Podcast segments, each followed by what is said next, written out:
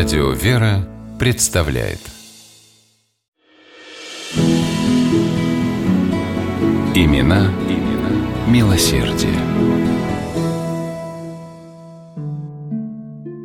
В середине XIX века в Москве и Петербурге в большом ходу была поговорка «жить на шереметьевский счет». Добрая слава о графе Дмитрии Шереметьеве бежала впереди него. Разговоры об огромных пожертвованиях благотворителя не утихали. Говорили, что Шереметьев урезал расходы на свою личную жизнь, лишь бы больше отдавать тем, кто нуждался. И это была чистая правда. Он родился в семье, приближенной к императорскому двору. В шесть лет остался сиротой. Вдовствующая императрица Мария Федоровна взяла на себя опеку над маленьким графом и дала ему прекрасное образование.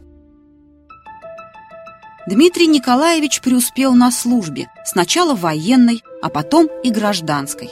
Очень состоятельный человек, в наследство от отца он получил не только земли и деньги, но и московский странно-приимный дом с бесплатной больницей для нищих и бездомных. Со смерти Шереметьева-старшего прошло уже много лет, но средств на содержание богоугодного заведения, оговоренных при его открытии, хватало.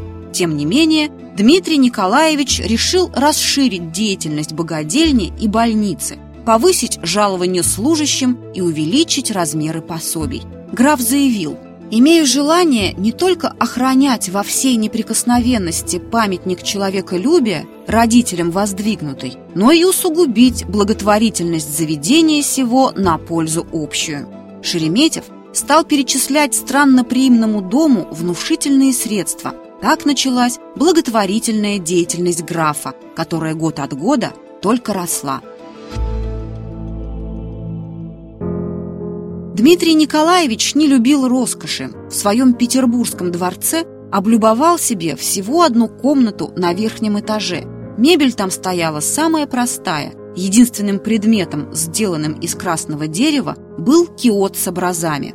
Граф Выходя из дома по делам, почти никогда не садился в карету, предпочитал ходить пешком. И всегда брал с собой деньги для раздачи бедным. Вообще же, больше всего Шереметьев любил помогать анонимно. Он был крупнейшим тайным благотворителем мужского монастыря Сергиева пустынь.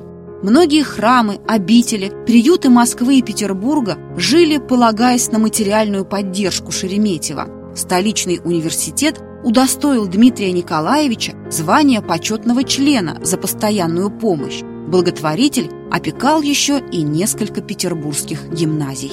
Сын Дмитрия Николаевича вспоминал, что отцу было трудно появляться на улицах. Его стерегли на углах и перекрестках, подходили с различными просьбами. Но находились люди, которые обвиняли графа в сумасшествии из-за его бесконечной доброты и щедрости. Шереметьев действительно не любил отказывать. Его московский дом на Воздвиженке превратился в дом бесплатных квартир, где жили бедные служащие, одинокие старики, артисты и художники. О людях искусства Шереметьев заботился особо.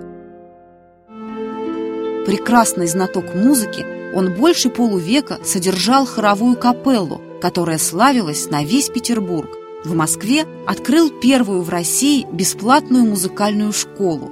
Залы его фонтанного дома в городе на Неве то и дело превращались в мастерские для живописцев и знаменитых, и никому неизвестных. К примеру, портрет Пушкина художником Арестом Кипренским был написан именно в интерьере Шереметьевского дворца. Граф не прекращал заниматься благотворительностью до конца своих дней. 12 сентября 1871 года Шереметьев умер в своем подмосковном имении Кусково.